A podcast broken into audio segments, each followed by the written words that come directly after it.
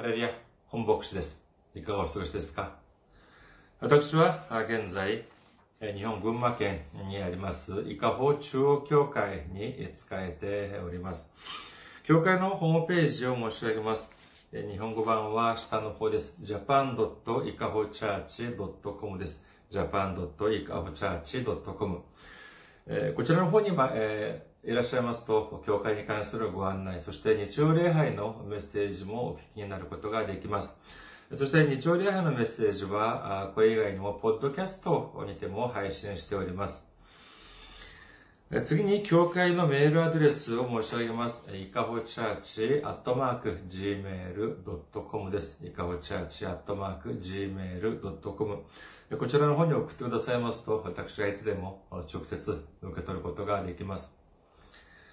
そして、えー、選挙支援としてご奉仕してくださる方々のためにご案内いたします。まずは、日本にある銀行です。群馬銀行です。群馬銀行。支店番号が190、口座番号が1992256です。群馬銀行、支店番号が190、口座番号が1992256です。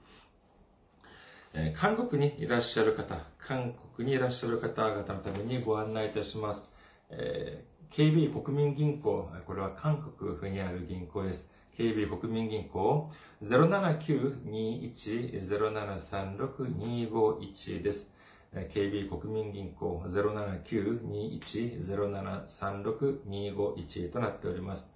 私どもの教会はまだ財政的に自立した状態ではありません。皆様のお祈りと選挙支援によって運営されております。皆様のお祈り、そしてご奉仕、ご参加、お待ちしております。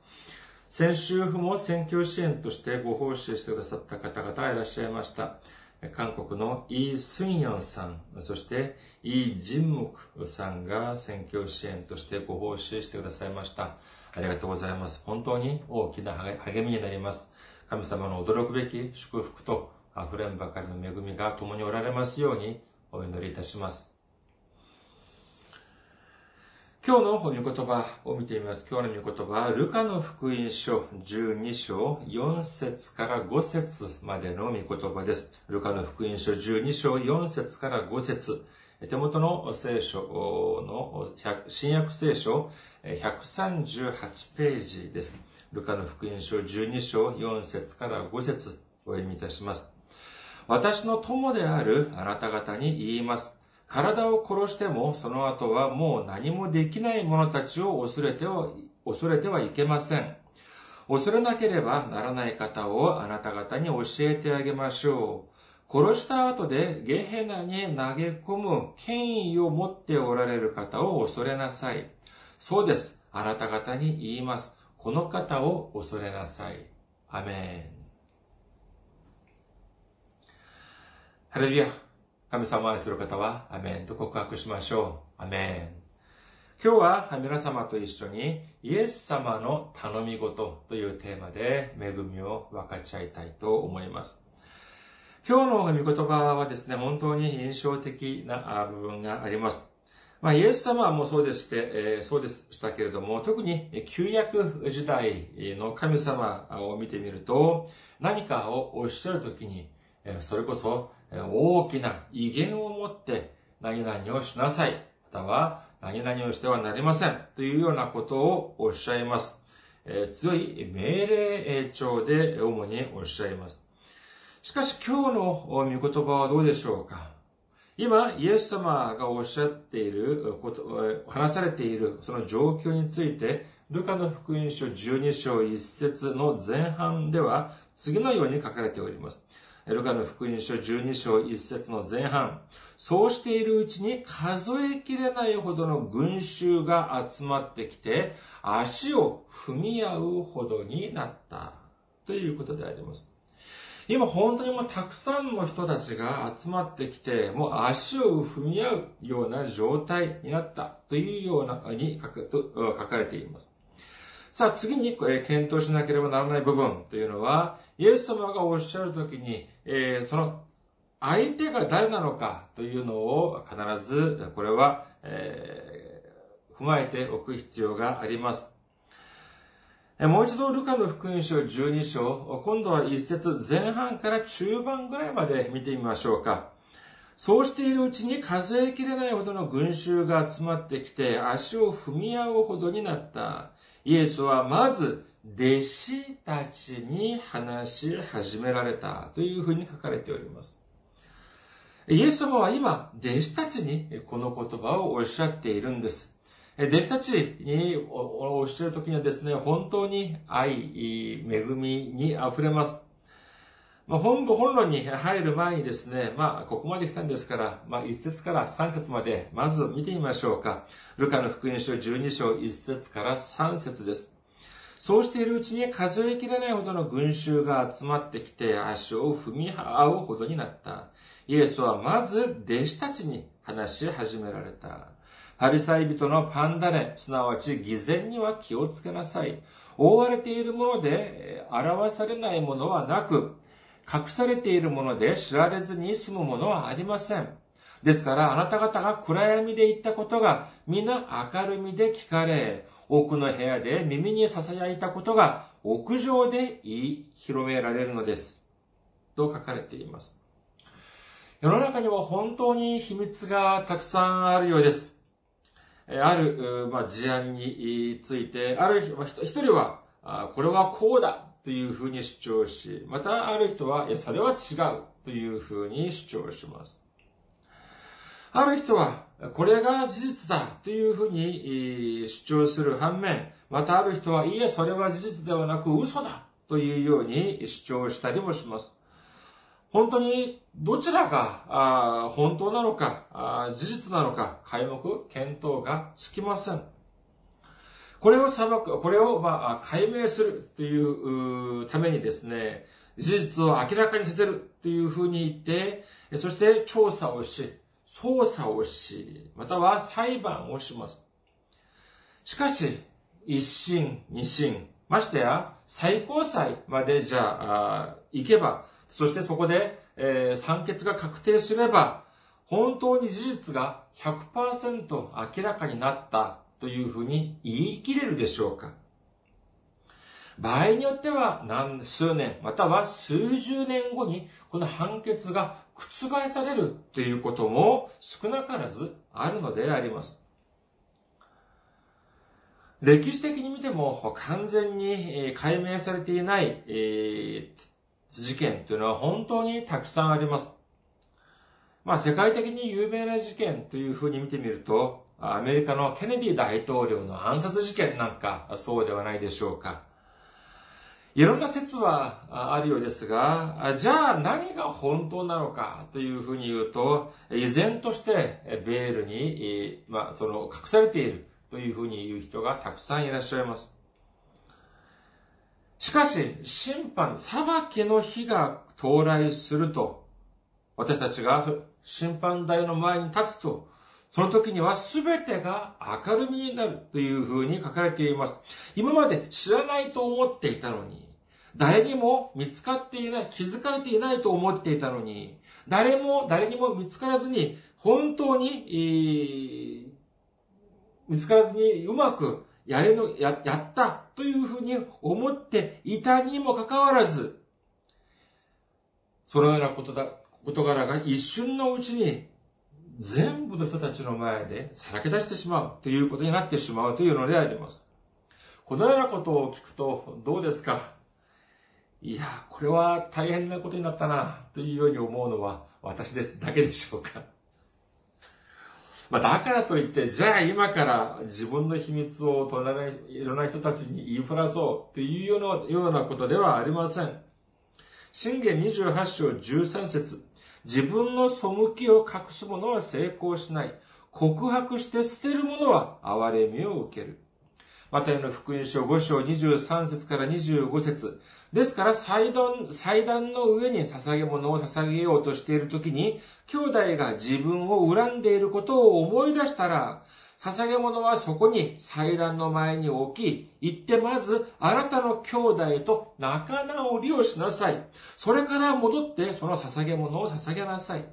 あなたを訴える人とは一緒に行く途中で早く和解しなさい。そうでないと訴える人はあなたを裁判官に引き渡し、裁判官は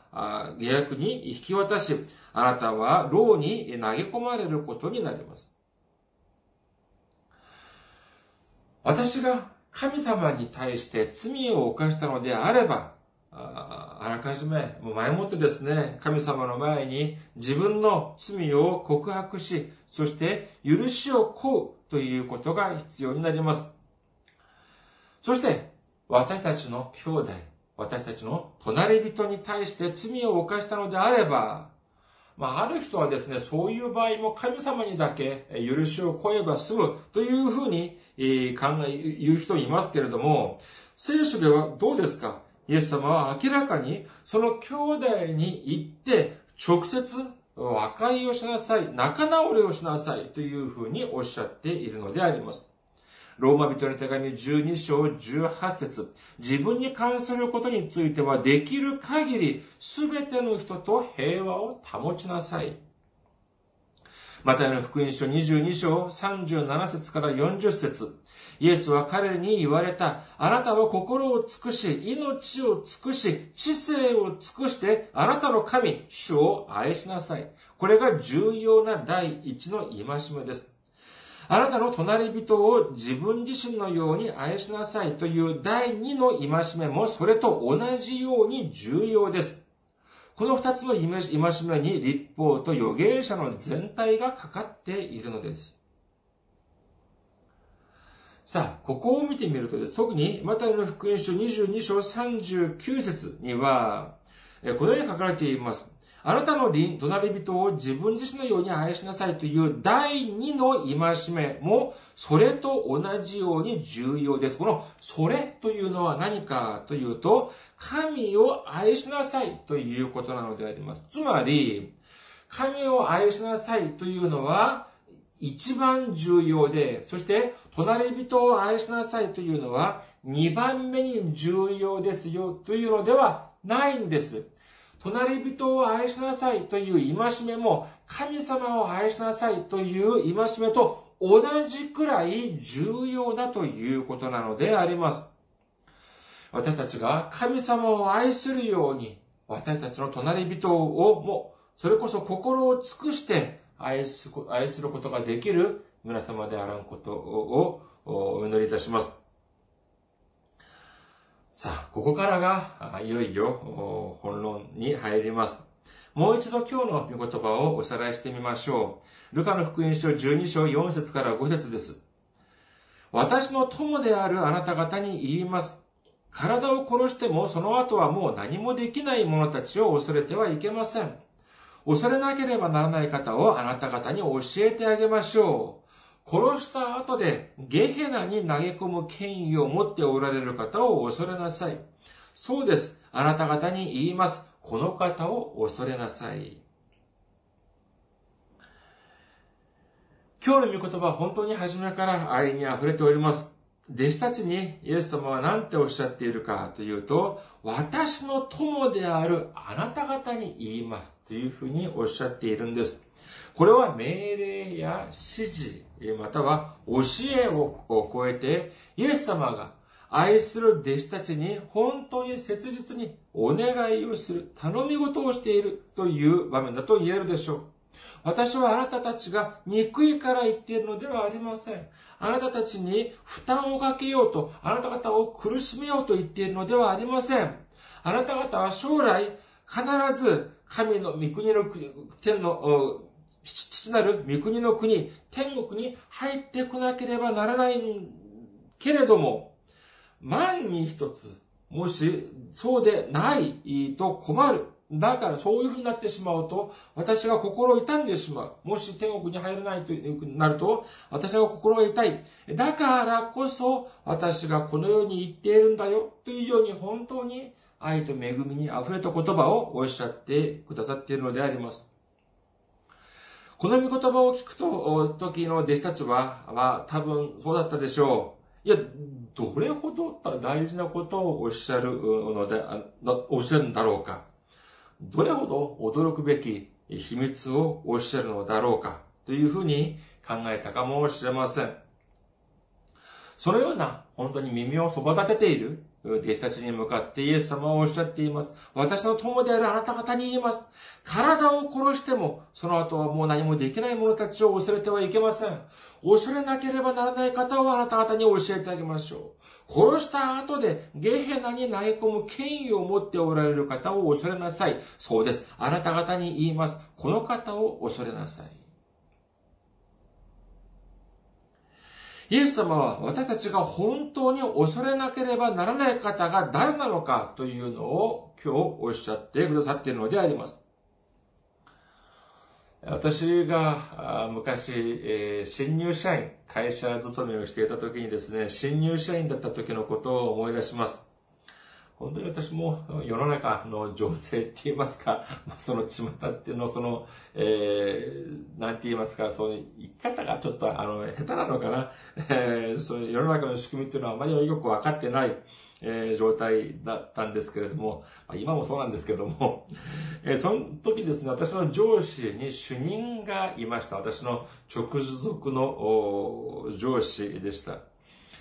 で、その主任は本当にあの、知っていることもたくさん、本当に本当に物知りででして、そして私の面倒もよく見てくださいました。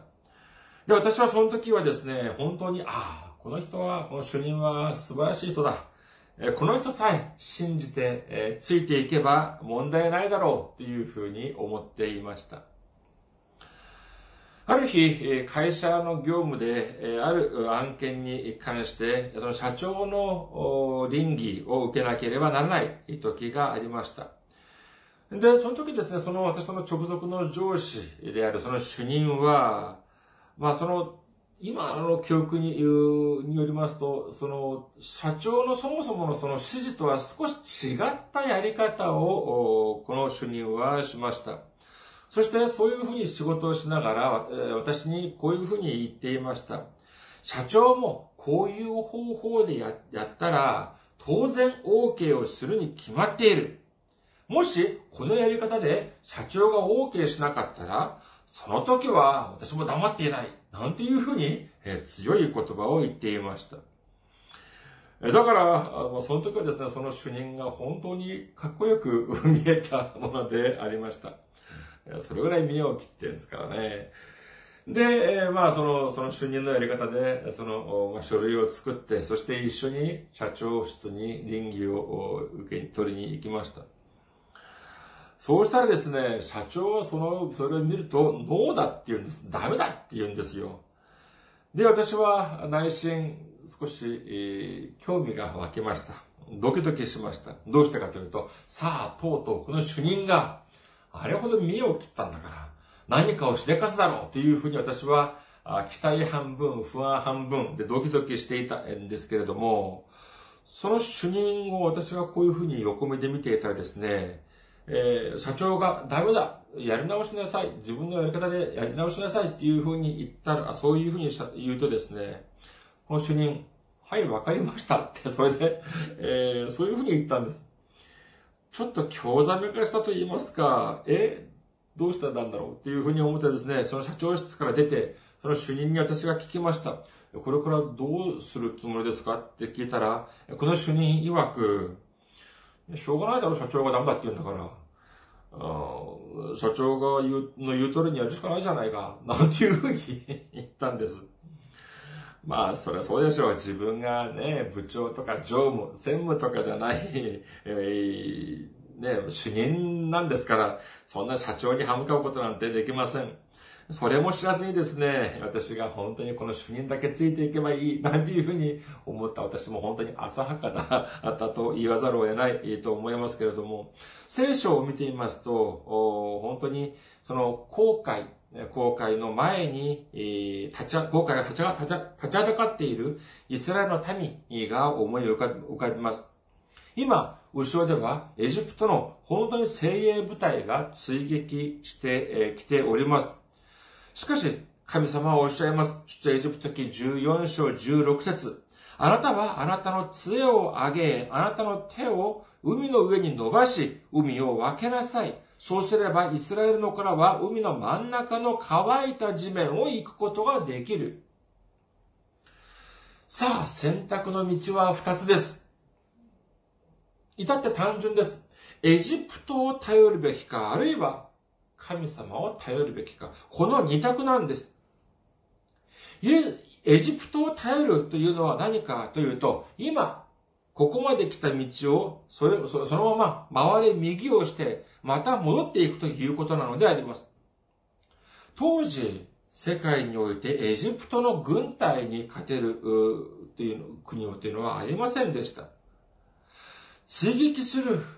追ってくるエジプトの軍隊に手を挙げて、降参します。許してください。私たちが悪うございました。今、私たちを助けてくださるのであれば、もう一度エジプトに戻って、本当に身を粉にして、そして奴隷として、しもべとして使えます。これが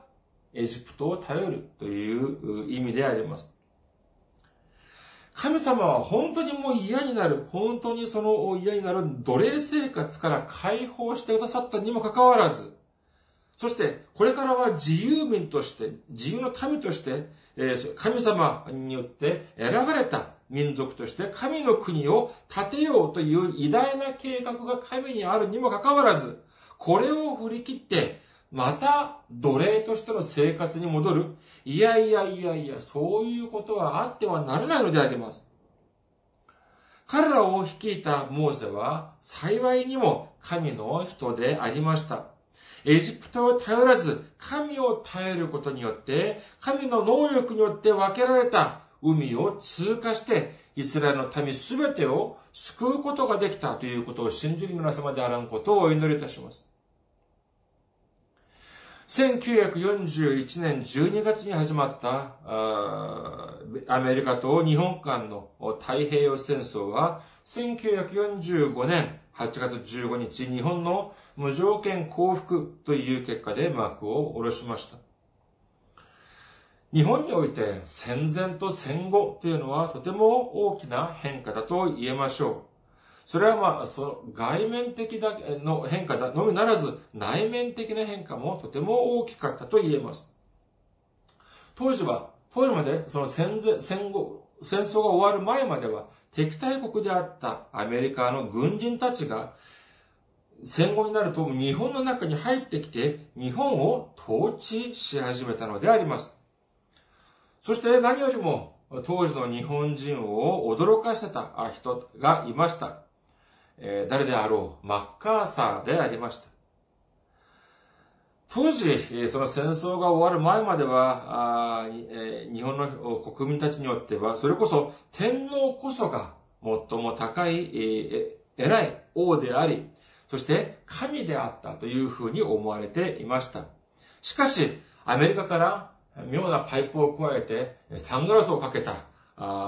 一人が降りてきたんですけれども、この人がただ者ではない。ある日、日本の新聞に一枚の写真が掲載されたと言いますが、そこには二人が写っていました。左側にはマッカーサーが、まあ、ちょっとまあ、ちょっと、えー、ちょっと、後ろに手を組むような感じで、結構リラックスした姿勢で立っているにもかかわらず、その横には、背の小さい日本の天皇、当時昭和天、その昭和天皇が気をつけの姿勢で立っていたのであります。これを見た日本の方はですね、本当に新しい事実を悟ったというふうに聞いております。ああ、私たちは自分たちはこの世の中で天皇が一番偉い人、そして一番偉い神だというふうに思っていたが、その神よりももっと上の神、マッカーサーという神が来たのかというふうに考えたそうであります。当時マッカーサーは東京で、まあ、GHQ という最高司令部でとても大きな権力を行使しました。日本の財閥、三井、三井、三井、三井、三菱、住友のような財閥も解体させ、そして憲法までも新しく作らせたっていうぐらいですから、もう本当にもうこれはもうすごいものです。当時の資料によると、そのマッカーサーのその、ま決断次第で、ま天皇制というのもなくすことができたというふうに言います。だから、その当時のその政治家たちは、何としてもこの天皇制を存続させようと努めたそうであります。人々は、このマッカーサーを見て、あの人こそは本当の能力者、本当の権力者、本当の神だというふうに思ったかもしれません。ある本によると、当時は出世するためには、マッカーサーの耳になれというような言葉もあったそうであります。でもそれくらいに本当のもう、本当にマッカーサーの権力は、すごいものがあったというふうに言えるでしょう。しかしですね、また妙な問題が起こりました。何かっていうと、当時、日本の方が考えるに、その王の中の王であり、神の中の神であると考えていたマッカーサーが解任されたということなんです。まあ、いわゆる、まあ、クビになったということなんですけれども、それは、これを聞いて本当に驚いたというふうに言います。いや、世の中で一番偉い、天皇よりも偉いというふうに思っていたにもかかわらず、じゃあその上にもまた誰かがいたのかというふうに考えたそうなんですね。じゃあそのマッカーサーを介入させた人は誰かというと、えー、トル、トルーマン、トルーマン、当時、アメリカの大統領だったというふうに言います。だから、これを聞いても、えー、じゃあその上には誰かがいたのかというふうに、えー、当時の日本の方は本当に混乱したという話を聞いたことがあります。皆さん、私たちは現実の中で生きています。これを否定しようというのではありません。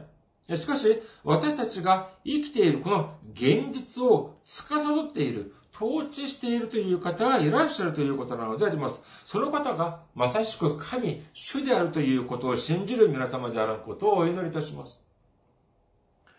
私たちがある会社に勤めているとき、ま、社長や会長でなく、まあ、私がもし、まあ、末端、その、平だったとしたら、下っ端の人が平だったとしたら、課長や次長ぐらいでも、本当にそれちょっと身の引き締まる思いであります。ちょっとまあ、えー、結構、えー、そういう感じ、緊張して、して、えー、話すこともやっぱりあるでしょう。そして当然ある仕事の指示があれば、当然それには従わなければなりません。これはどうしてかというと、まあいろんな理由はあろうと思いますけれども、最も大きい理由は、私に関する人事権を握っているからだというふうに言えます。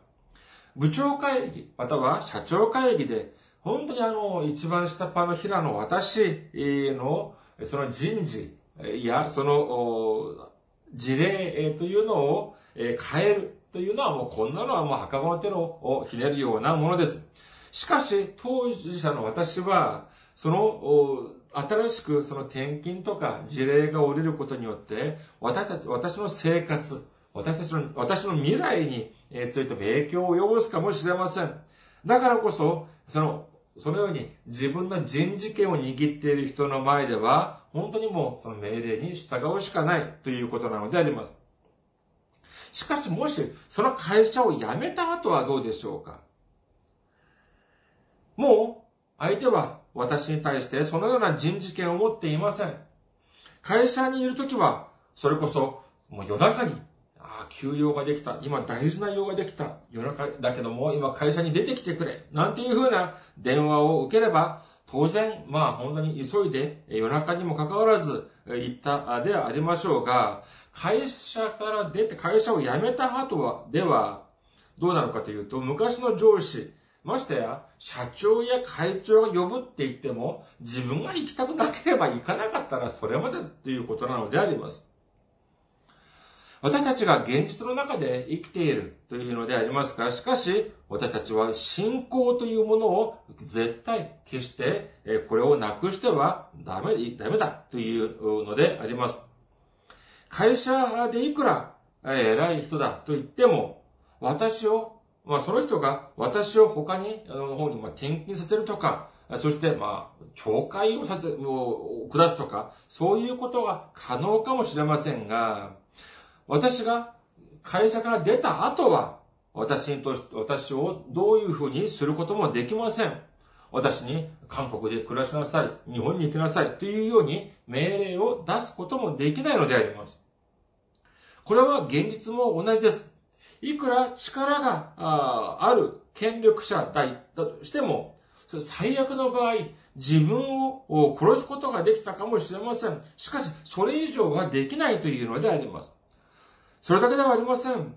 自分は、じゃあ、その党の本人は死なないんでしょうか？いや、その人も時が来れば死ぬんです。そして、生前、いくら強い、大きい権力を握っていたとしても、自分が死んだ後、天国に行くか、地獄に落ちるかということを決めることがで、決める権限はないんです。じゃあ、その権限は誰にあるのかというと、そうです。全能なる神にあるということを信じる皆様であることをお祈りいたします。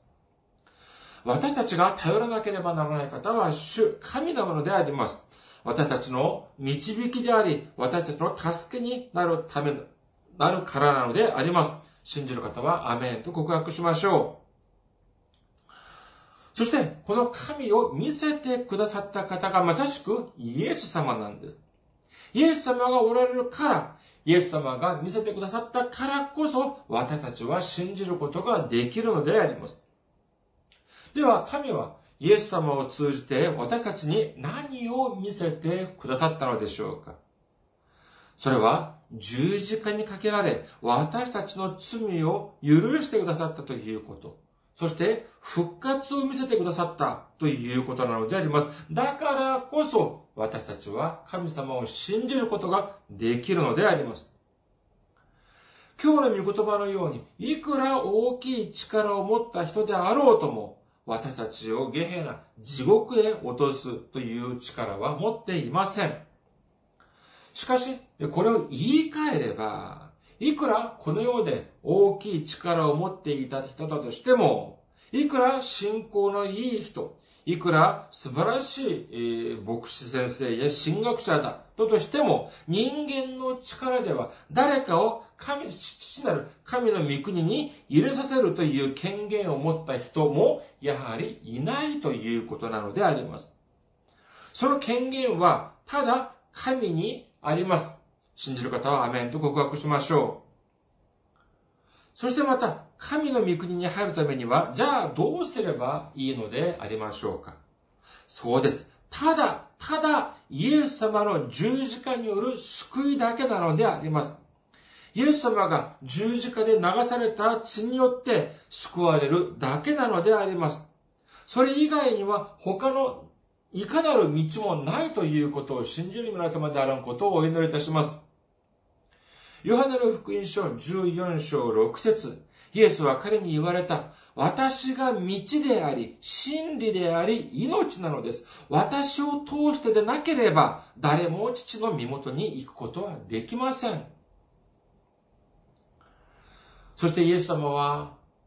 このように頼み事をされております。体を殺してもその後はもう何もできない者たちを恐れてはいけません。恐れなければならない方をあなた方に教えてあげましょう。殺した後でゲヘナに投げ込む権威を持っておられる方を恐れなさい。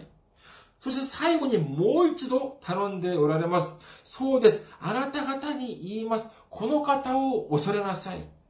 アメン。私たちは救いに至る本当の道であり、本当の真理であり、本当の命であるイエス様。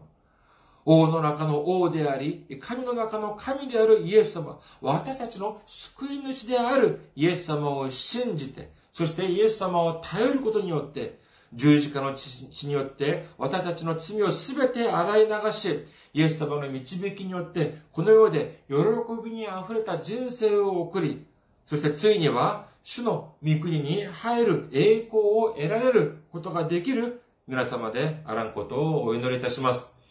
ありがとうございます。また来週お会いしましょう。